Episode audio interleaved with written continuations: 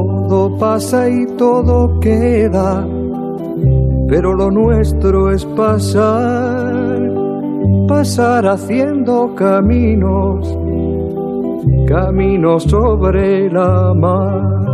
Nunca perseguí la gloria, ni dejar en la memoria de los hombres mi canción.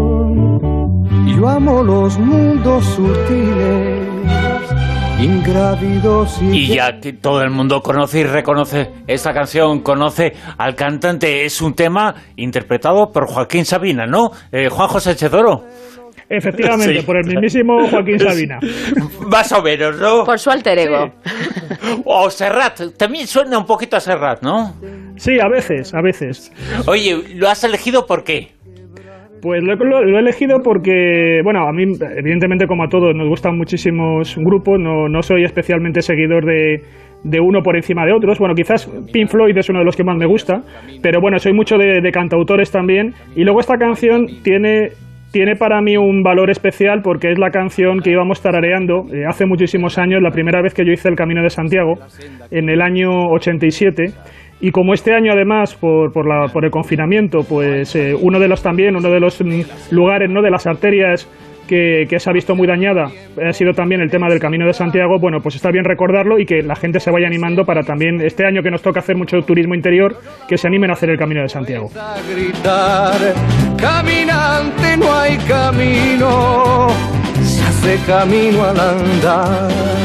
Todo el mundo reconoce, todo el mundo sabe que está aquí en la Rosa de los Vientos eh, Juanjo Sánchez Oro, JJ Sánchez Oro. ¿Cómo te metiste en estas historias? Unas historias que tienen mucho que ver con la historia, pero la historia de las creencias, de las religiones, que ha sido tu punto fuerte. No del cristianismo, que es nuestro contexto, sino a nivel eh, mundial. ¿No? ¿Te ha interesado un poco por qué la gente cree cosas? Porque lo que hace avanzar y retroceder al mundo es eh, precisamente eso, el corpus de creencias. Pues mira, yo creo que, mm, las creencias, eh, lo decía un poco también en el final de, Juego de Tronos, ¿no? en el final de la serie, cuando decían que una de las cosas que, realmente unen a las personas son las historias. Y, realmente eh, dentro de lo que son esas historias, eh, yo tengo, vamos, la impresión que yo tengo es que realmente la mayor parte del cemento que, sirve para unir a la sociedad está hecho a través de, historias y de historias que muchas veces son ficciones.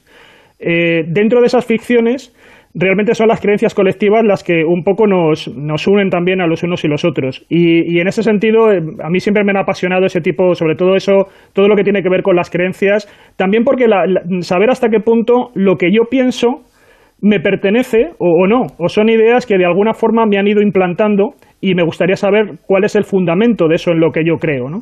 Y bueno, a partir de ahí es como un poco te vas dando cuenta de qué es lo que creo yo, qué es lo que creen los demás, qué es lo que creen otras culturas, qué es lo que se ha creído en el pasado y a lo mejor ahora ya no se cree, qué es lo, qué es lo que vamos a creer en el futuro.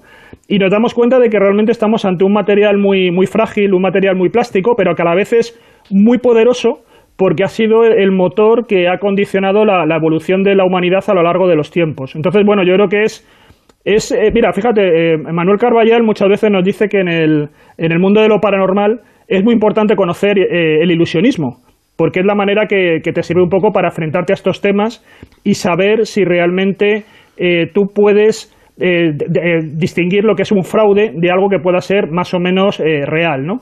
Pero justamente donde más hacemos ilusionismo es con las creencias y con las palabras. Y es ahí donde realmente, eh, como digo, un poco, bueno, nos constituimos con- como sociedad. O sea que para mí es un material absolutamente fascinante, absolutamente atractivo y es lo que quizás eh, ha despertado más mi curiosidad. Y luego has dicho algo muy importante, el tema de contar historias, porque claro, a lo largo de la humanidad ha habido muchísima gente que era analfabeta y que no tenía posibilidad ni de leer ni de escribir, porque no había aprendido. Pero gracias a todos estos contadores de historia se ha mantenido a lo largo del tiempo, independientemente de si había más de leyendas, si había más de ciencia ficción, imaginación o el- la persona que lo estuviera contando añadiera ciertas cosas. Pero es cierto que esas tradiciones, esas leyendas incluso, se han mantenido gracias a contar esas historias, que forman parte también un poco de esa tradición an- ancestral o esa posible rel- religión ancestral. Sí, bueno, fíjate que está muy ligado también esto de, contar historias, como tú dices, que además es la, esencia de, hacer sociedad, de romper un poco con el individualismo y, empezar a, convertirnos en comuna, a empezar a, entrelazarnos. Eh, está muy relacionado con el tema del fuego y la aparición del fuego. Esto evidentemente no se puede demostrar, pero hay muchos, muchas teorías que apuntan a que cuando se crea el fuego o empezamos a descubrir el fuego y empezamos a utilizarlo, una de las cosas que nosotros empezamos a hacer es cocinar alimentos. Y cocinar alimentos, en buena medida, es como eh, que parte de la digestión la hagamos fuera, porque ya no entra el alimento crudo, sino que ya de alguna forma ya ha sido transformado y nuestro cuerpo necesita menos energía y por lo tanto eh, parte de esa energía que antes utilizábamos para la digestión, ahora la empezamos a utilizar, la podemos dedicar a desarrollar nuestra mente. Bueno, pues en torno al fuego y a que tenemos, digamos, más tiempo, por ejemplo, para aprovechar la noche, gracias al fuego, es cuando empiezan a tejerse historias.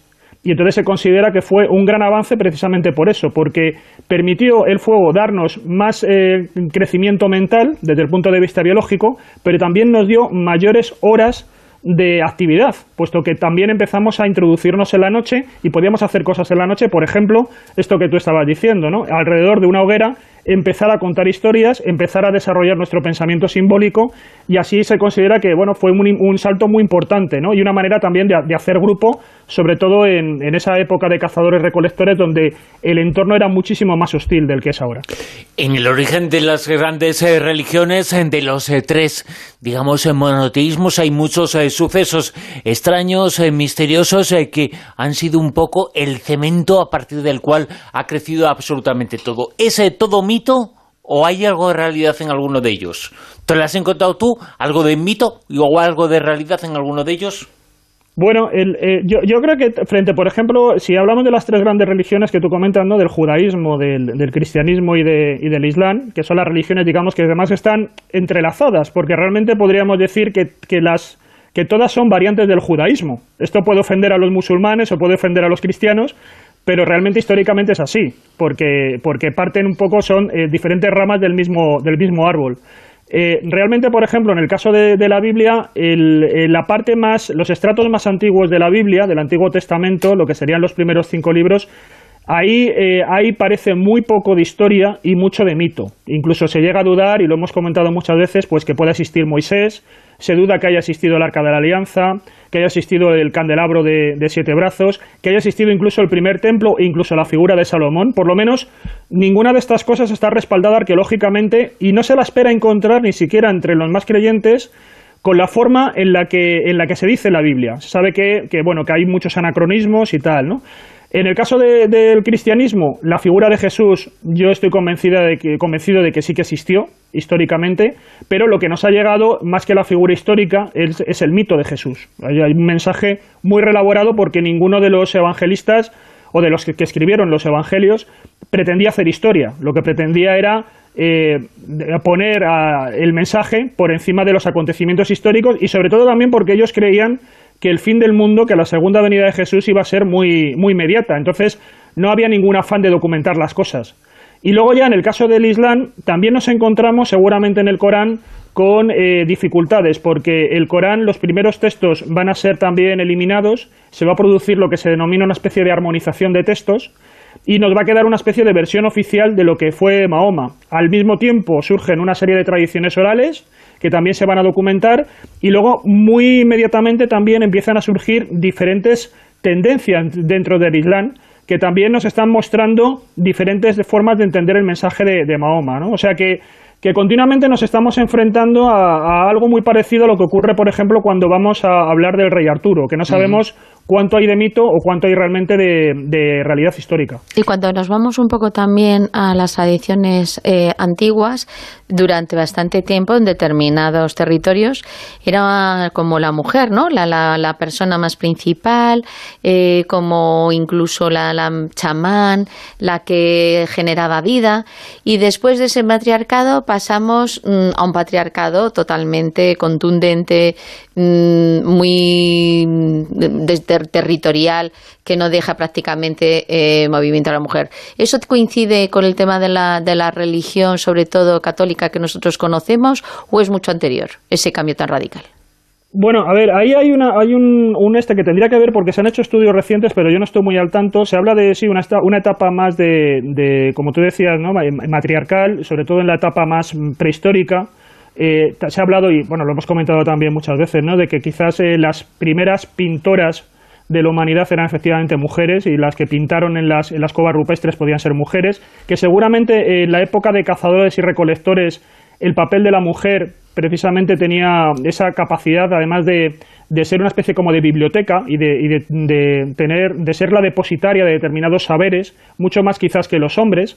Todo esto evidentemente es muy especulativo, porque como estamos ante sociedades ágrafas que no han dejado ningún texto, pues bueno, se trata de, ver si podemos más o menos deducirlo a partir de determinadas cosas. ¿no? También porque determinados mitos en el mundo, sobre todo griego, eh, que demuestran que al principio había como un, papel fundamental de la mujer. En recuerdo, por ejemplo, el caso del oráculo de Delfos, donde estaba la, famosa pitonisa, y cuando llega Apolo, pues eh, se acaba con ese, con ese culto, digamos, eh, femenino. Y eso muchos lo han entendido como una especie de metáfora de lo que llega a ser justamente eso, el dominio de un patriarcado por encima de, las mujeres. Eso, eso, bueno, ya digo que es, difícil de, demostrar si realmente fue así o no, sí que seguramente cuando aparece la agricultura y se produce la época neolítica hay un reparto de las funciones, hay un reparto del trabajo, surgen nuevas religiones, nuevos papeles se les empiezan a asignar a los hombres y a las mujeres y ahí es cuando quizás también que empieza a surgir pequeñas nociones de Estado, de protoestado, empieza a surgir también el componente bélico, pues seguramente a lo mejor ahí es cuando se empieza a marginar también a la mujer. Pero bueno, como te digo, estos son cosas así como muy, muy especulativas. En el caso, por ejemplo, del cristianismo, es que ya existía también una, una marginación de la mujer en muchos aspectos en el mundo grecorromano. Eh, la, por ejemplo, la sociedad griega era profundamente misógina, o sea que, que, realmente lo que hace el cristianismo en muchas ocasiones es superponerse a esto. Y cuando el cristianismo es todavía muy incipiente, sí que se ve, por ejemplo, en el caso de las cartas de Pablo, se empieza a ver que el cristianismo al principio empieza a avanzar cuando todavía estaba perseguido, era prácticamente una rama del judaísmo y no tenía todavía conciencia de separarse, ni, ni, siquiera voluntad de separarse del judaísmo. Eh, ahí sí que se ve que, por ejemplo, las mujeres tienen un papel muy importante. Empiezan a actuar también como, canalizadoras de mensajes espirituales y eso parece que empezó a poner muy nerviosos a, la parte masculina del grupo porque eh, temían que no tenían control sobre el mensaje. Entonces eso se ve en algunas cuestiones de, las cartas de Pablo y cómo se recrean esas primeras reuniones de esos primeros cristianos, se ve ese papel importante de la mujer como, ya digo, transmisora de una especie de conocimientos inspirados, que al principio se ve muy bien porque hasta cierto, hasta cierto punto lo que hacen es como en el espiritismo, luego en el siglo XIX, es una manera de hacer presente lo sobrenatural y lo divino dentro de la comunidad religiosa, lo cual eso para un grupo que es muy todavía muy minoritario le viene muy bien porque es muy estimulante, es todavía que se sienten elegidos, se sienten en contacto con lo superior. Pero con el paso del tiempo, eso puede ser, eh, ya digo, un problema cuando se empieza, digamos, a establecer la ortodoxia, se empiezan a establecer un poco las normas que todos hay que seguir, de pronto que haya como versos libres de personas que creen que pueden eh, traer un mensaje que no está contemplado dentro de lo que es la norma, pues es un elemento muy perturbador, un elemento incontrolable, y entonces es cuando en ese momento se empezó también a marginar a la mujer. Pero ya había una base, ya te digo, también bastante, bueno, donde estaban muy bien, muy claros separados los, los géneros en, en el mundo grecorromano. Las eh, religiones en el sentido de iglesias, eh, de, eh, de grupos para creer y grupos dogmáticos, ¿son compatibles con conceptos de igualdad, de razas, de sexo, de bueno, de, de religión, de, de clase social? ¿Son compatibles o pueden convivir? Bueno, yo, yo creo que, que a ver, cuando hablamos, por ejemplo, de las, de las religiones del libro, como decíamos, eh, yo en esto suelo poner siempre más o menos el mismo ejemplo. Nosotros ahora mismo estamos viviendo una época en, en España en la cual nos estamos planteando si la Constitución está adaptada a los tiempos o no y todos más o menos coinciden en que hay que reformarla, lo que pasa que hay mucho miedo a abrir ese melón porque no se sabe hasta qué punto se puede reformar. Pero yo creo que todo el mundo entiende que hay bastantes aspectos de la Constitución que conviene adaptarlos a los nuevos tiempos. Estamos hablando de un texto, la Constitución, que tiene 40 años. Sí. Eh, en cambio, si nos vamos a hablar del Corán, nos vamos a hablar de la Biblia, o tanto el Antiguo como el Nuevo Testamento nos ponemos en textos que tienen muchísimos siglos. Las partes más antiguas de la Biblia seguramente se escribieron aproximadamente casi casi en el Neolítico o recogieron tradiciones orales que pertenecen al Neolítico de, la zona de, Oriente Próximo. Claro, sociedades que no tienen nada que ver con lo que, con lo que nosotros tenemos hoy en día. Solamente haciendo, exprimiendo eh, o estirando a veces los textos sagrados, se trata de, actualizar, de adaptar al presente textos que son muy antiguos. Entonces, yo creo que hoy en día el pensamiento, y esto no es relativismo, ¿no? ni tampoco pensar que hay un pensamiento superior u otro, pero yo creo que, todo lo que es el pensamiento sobre la condición humana, sobre la ética, ha avanzado muchísimo, en buena medida al principio por muchos textos sagrados, por muchas de estas religiones, por cómo cada una de ellas eh, cuestionaba el papel y la existencia del ser humano, eso es innegable, pero yo creo que ahora mismo la ética actual, la filosofía actual e incluso las nociones que tenemos de cómo se construye el poder político eh, están muy por encima, han avanzado muchísimo, y con todos sus debates, con todas sus deficiencias, pero están muy por encima a cualquier lectura que nosotros podamos hacer, por muy bien intencionada que tengamos, por ejemplo, de la Biblia o del Corán. Entonces, bueno, se pueden intentar mm, eh, seguir adelante ¿no? con ellas y, hay gente que ajusta, trata de ceñir su vida con ello, pero la prueba está en que un texto como por ejemplo la Biblia eh, tiene tal cantidad de interpretaciones entre los propios creyentes y hay tal cantidad de, de, sensibilidades religiosas y de cristianismos, por decirlo así, y también incluso de judaísmos y dentro del mundo musulmán lo mismo, que parece que cada uno te está hablando de un texto distinto. Entonces, y todos, sin embargo, te están diciendo que te están transmitiendo la verdad y la esencia de ese texto. Yo creo que incluso con la Constitución española hay menos debate que con todos estos, estos libros. no digas eso, que, la fastidiamos, ¿eh? bueno, no, pero te quiero decir que, que, realmente eh, solamente hay un afán, por, por esa misma connotación de que son textos sagrados y que son textos revelados, evidentemente se tratan de mantener a toda costa. Yo, claro, mi, lectura es muy distinta, no es una lectura desde la fe es una lectura de, que yo pienso que son productos culturales y como tales productos culturales entiendo que tienen que estar al servicio del hombre, no el hombre al servicio de esos productos culturales. Y si en un momento dado no son necesarios o no son adaptables a las circunstancias, debemos cambiarlos, porque si no nos estamos volviendo esclavos de algo que bajo mi punto de vista es bastante, bastante anacrónico, ¿eh? sin quitarle mérito porque ya te digo que, que, muchos de estos textos han sido han impulsado ideas muy importantes dentro de lo que ha sido la evolución de la humanidad, pero, pero hoy en día no sé, ya te digo, dentro de la filosofía, de la ética, de la política, eh, yo creo que hay ideas muchísimo más interesantes que lo que podemos encontrar en, la Biblia o en el Corán. ¿Y qué fue antes para ti? ¿El interés por el misterio? ¿El interés por la historia y las religiones? ¿O a raíz de interesarte por la historia y las religiones una consecuencia de, aquello que a lo mejor se podía explicar, eh, eh, cogiste y empezaste a interesarte por el asunto del misterio? Pues yo creo, yo creo que fue, eh, yo lo que recuerdo así, en cuanto a la memoria, lo que recuerdo son los programas de Jiménez del Oso. Es como quizás lo que más me, impactó en su momento. Eh, recuerdo que, lo que hacía era entonces, como no tenía vídeo, lo grababa con un, con un cassette y con un micrófono, me ponía junto al altavoz del, del televisor, grababa en una cinta cassette eh, el programa y luego lo que hacía era transcribir lo que se decía en el programa lo, a máquina. entonces me ponía, era, rudimentario él. Claro, y luego sí, lo, y todavía conservo ¿eh? algunos de esos folios y luego... Ahí lo que se aprendía, ¿verdad?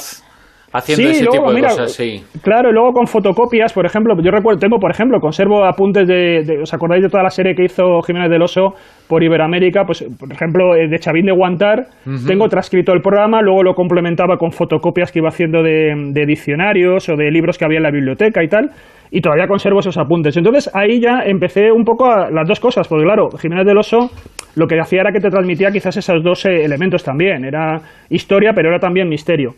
Y luego poco a poco también tuve algunos buenos profesores de historia en el instituto. Eh, hablaba antes de lo del Camino de Santiago. Lo del Camino de Santiago surge también, eh, yo estaba en el instituto, estaba en tercero de BUP entonces, y surge precisamente también por un profesor de literatura que, bueno, nos, nos, animó un poco a hacer el Camino de Santiago, él lo había hecho entonces, entonces el Camino de Santiago no tiene nada que ver a, como es ahora, porque os hablo del 87, el boom del Camino de Santiago empieza en el 92 con el, con el Sacobeo, pero en el 87, eh, para que os hagáis una idea, en Roncesvalles estábamos cinco peregrinos cuando, cuando iniciamos. Ahora tú vas allí y tiene, claro, no tiene nada que ver. Y, fue ahí encontrándome también con estos profesores con los que empecé a, bueno, a, interesarme también por, por, el tema de la historia. Ya es cuando ya un poco cogí la vocación y, y luego, justo en esos años también, me metí en la Sociedad Española para Psicología y, bueno, fueron un poco unas cosas de, la mano de otras y al final ya decidí hacer, hacer historia. Si habla, por ejemplo, en el mundo de las religiones, eh, de las creencias, se menciona en muchas ocasiones, eh, yo no sé si es cierto o, tiene algún matiz. Y quiero saber la opinión de un historiador eh, de las religiones como es tu caso. Cuando se habla del budismo, que parece la religión más avanzada en cuanto a filosofía de vida, ¿es una religión sin Dios? Bueno, a ver, nos encontramos también un poco con lo mismo, ¿eh? El, budismo también tiene muchas... Eh, tiene, mucho mito, creo yo, ¿eh? El budismo y, también. y también hay muchas escuelas. Y una cosa es el budismo que nosotros eh, hemos recibido en Occidente, que es relativamente reciente, eh, tendrá a lo mejor... lo que es un poco la fascinación por el, orientalismo tendrá unos 130 años, o sea, a finales del siglo XIX es cuando más o menos se empieza a introducir.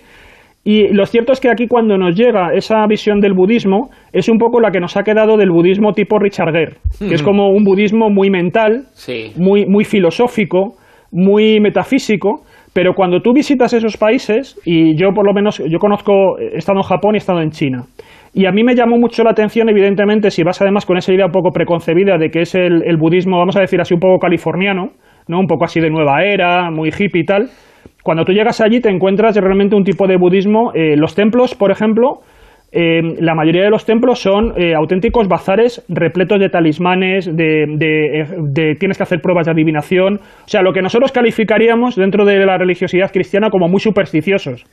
Entonces, luego mucha, mucha veneración y mucha ofrenda a las, a las estatuas.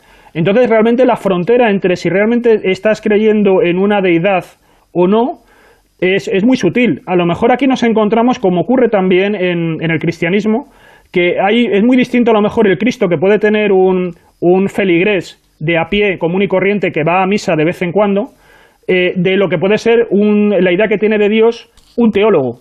Seguramente sean dos cristianismos radicalmente distintos o que tengan muy poco que ver.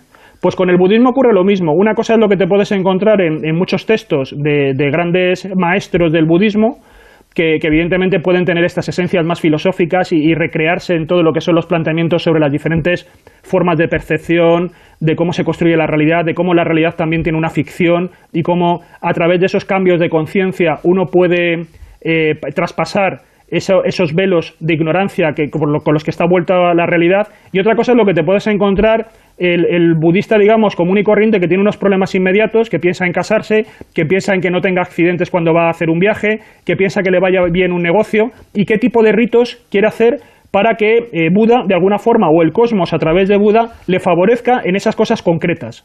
Entonces, por eso digo que ahí yo veo perfiles muy distintos entre el budismo. Luego también ahora nos hemos encontrado también con un budismo eh, más agresivo, que era también una cosa como que no veíamos, ¿no? Con todo el tema este de Niamar y, todo lo que está suponiendo ahí eh, esa persecución y ese conflicto que tienen entre el mundo musulmán y, los budistas, ¿no? Pero también eso, bueno, es una, es una rama dentro del budismo, es una escuela dentro del budismo, ¿no? Que ya te digo que, que hay muchísimas y hay desde aquellas que son más contemplativas a otras que a lo mejor son más pragmáticas y más utilizan un budismo de, del día a día.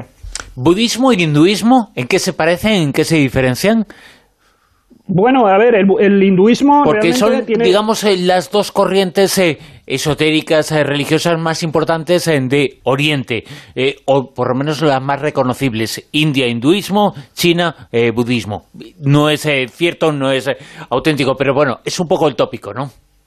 Sí, bueno, yo, a ver, ahí también nos encontramos con que hay, eh, quizás lo que hay es, igual que por ejemplo dentro de las, religiones que nosotros más conocemos aquí en Occidente, las religiones denominadas del libro, ¿no? El judaísmo, el cristianismo y el, y el islam, al margen de que tengan una serie de características muy diferentes, incluso por ejemplo lo que serían las normas de, convivencia del día a día, que pueden variar mucho, eh, sin embargo sí que por ejemplo plantean una visión del cosmos, eh, bastante semejante, ¿no? Por ejemplo, aquí hablamos de que hay un... Eh, las tres tienen, en el caso de, Occidente, tienen una concepción del tiempo lineal. Se piensa que el, mundo tuvo un origen y va a tener un fin, que es ese juicio final, que ya sí, dependiendo de si eres musulmán o eres cristiano o eres judío, tiene características diferentes. Pero eso, por ejemplo, lo, mantienen. También manejan un monoteísmo, eh, las tres, Y, bueno, eh, esto por ejemplo sería común. Pues en el caso del hinduismo, en el caso también del budismo, manejan también una especie de cosmovisión en algunos aspectos muy similar. ¿no? Suele decirse que una de las cuestiones que manejan es la circularidad del tiempo. Ellos no se plantean tanto si el cosmos fue creado o no, sino que lo que plantean es una dinámica, que es esa dinámica, por ejemplo, de los renacimientos, en los cuales eh, poco a poco vas, mm, digamos, depurándote para alcanzar finalmente una especie de, superioridad y, de, perfección. En el caso del budismo es una perfección de conciencia para alcanzar esa especie de, nirvana, pero también esto tiene muchos, muchos matices porque te digo que hay muchísimas escuelas. O sea, es que ninguna, una, diferencia que hay con, las eh, religiones que hemos comentado en Occidente es que ni el hinduismo ni el budismo tienen unos libros canónicos.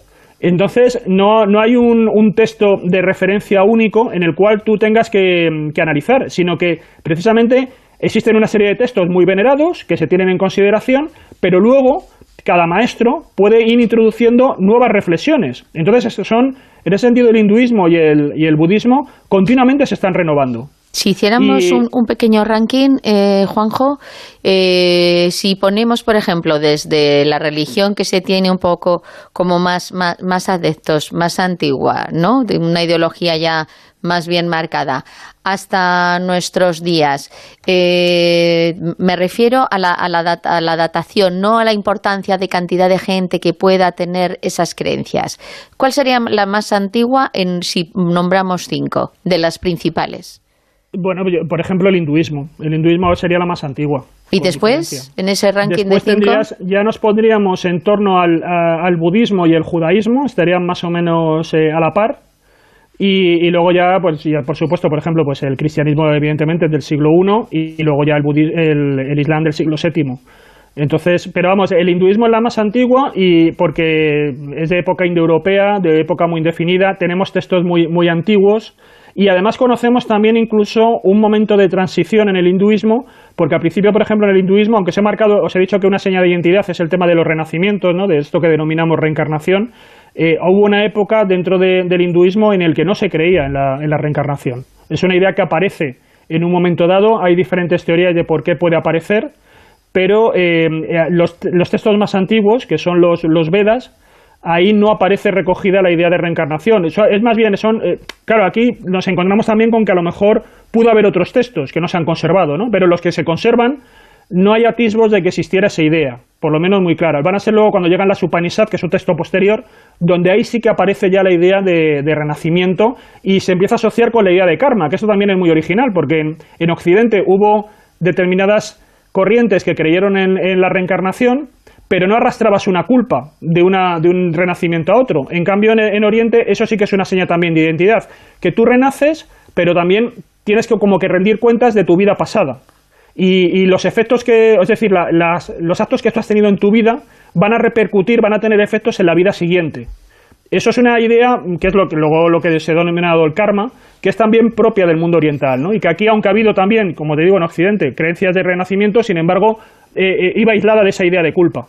¿Y el zoroastrismo dónde lo marcaríamos? Bueno, el zoroastrismo también sería de, de las más antiguas y, bueno, sigue, sigue habiendo más deístas. Lo que pasa que, claro, ya ahora son muy pocos, ¿no? Tengo entendido que, el cantante de, Queen era más deísta, ah. en origen. Sí, Freddy. Eh, Mercury. sí. Sí, sí, sí. Pero, pero ahora también es, es, muy residual y también muy perseguido, pero también, también sería una de las más antiguas. El problema es que no tenemos, eh, para estos casos tampoco tenemos fechas exactas. Sí, que tenemos, por ejemplo, el caso de Jesús, porque claro, evidentemente es un, un tiempo histórico distinto, pero por ejemplo, ¿cuándo, ¿cuándo tenemos los primeros judíos? Es muy difícil saberlo, porque no te puedes, no te puedes eh, fiar de la datación de la Biblia, y entonces, por ejemplo, se ha tratado de buscar arqueológicamente la presencia de judíos si cuando analizas determinados eh, yacimientos arqueológicos, eh, poblamientos, si por ejemplo donde están los depósitos de la basura hay mm, restos de, de, cerdo o no hay restos de cerdo lo cual podría indicar que ya en ese momento, como elemento identitario, el no comer cerdo estaría marcando la pauta de una determinada creencia religiosa. Pero claro, esto es también como un indicio muy indirecto, ¿no?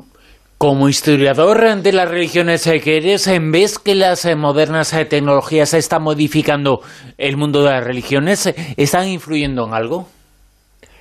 Yo, yo, yo creo que sí, y además creo que cada vez vamos a un mundo más religioso. Es un poco extraño, porque hace, hace no mucho tiempo había libros como, por ejemplo, bueno, pues que pensaban que realmente las religiones iban a acabar. O sea, realmente, por ejemplo, en los años 50 se pensaba que el secularismo eh, y el laicismo iba a dominar prácticamente la faz de la tierra. Y eso incluso también dentro del propio Islam. Si os acordáis, bueno, en, todas esas décadas dominaban muchos movimientos en los principales países de, de Oriente Próximo y Norte de África. Eran países gobernados por eh, regímenes políticos que eran laicos y además de tendencia más o menos eh, de izquierda. Entonces, prácticamente parecía que, como digo, iba a ser el fin de las religiones. Y sin embargo, luego vino todo el boom del radicalismo, vino todo también un poco, por, también porque eh, estos regímenes demostraron ser también eh, bastante malos gobernantes y entonces eso hizo que mucha población se echara también en brazos de, la religión como nueva forma de vida. Y entonces eh, parecía, como digo, que se iba a acabar, pero es que ahora mismo estamos viviendo que, la religión quizás se ha extendido, y ahora lo estamos viendo también en, en Latinoamérica, cómo se está mezclando, mm, quizás más que nunca, con el tema político. Así que yo creo que vamos a tener, primero, eso con independencia de la tecnología. Y luego, dentro de la tecnología, es cierto que en principio la tecnología parece que va en contra de lo religioso, porque ahí hay siempre una tensión entre lo que es lo material y lo, que, y lo espiritual.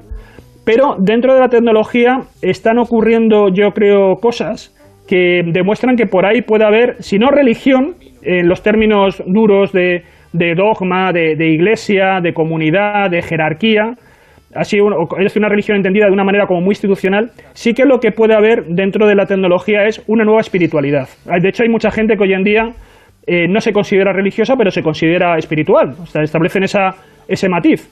Y en, la, y en la tecnología se están encontrando nuevas formas de espiritualidad que yo creo que van a hacer que vayamos hacia una especie de espiritualidad cibernética. Y cuando empecemos a incorporar todo esto del biohacking, que es que podamos expandir nuestros sentidos a través de la tecnología, eso nos va a permitir tener una nueva percepción del mundo y al tener una nueva percepción del mundo, expandir nuestros sentidos, también tendremos una nueva eh, manera de, entender nuestra existencia en el mundo y eso necesariamente nos coloca en una nueva metafísica, o sea, eso nos va a llevar a una nueva espiritualidad. O tendremos un dios de inteligencia artificial.